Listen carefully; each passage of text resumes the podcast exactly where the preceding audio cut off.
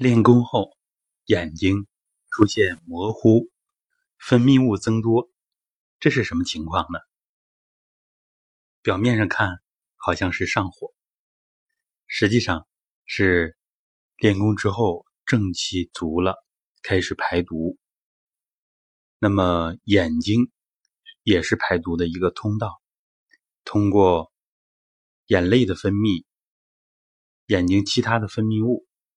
尤其是黏黏的，或者是眼屎啊，这都是排肝毒、排眼睛毒素的一个常见的通道。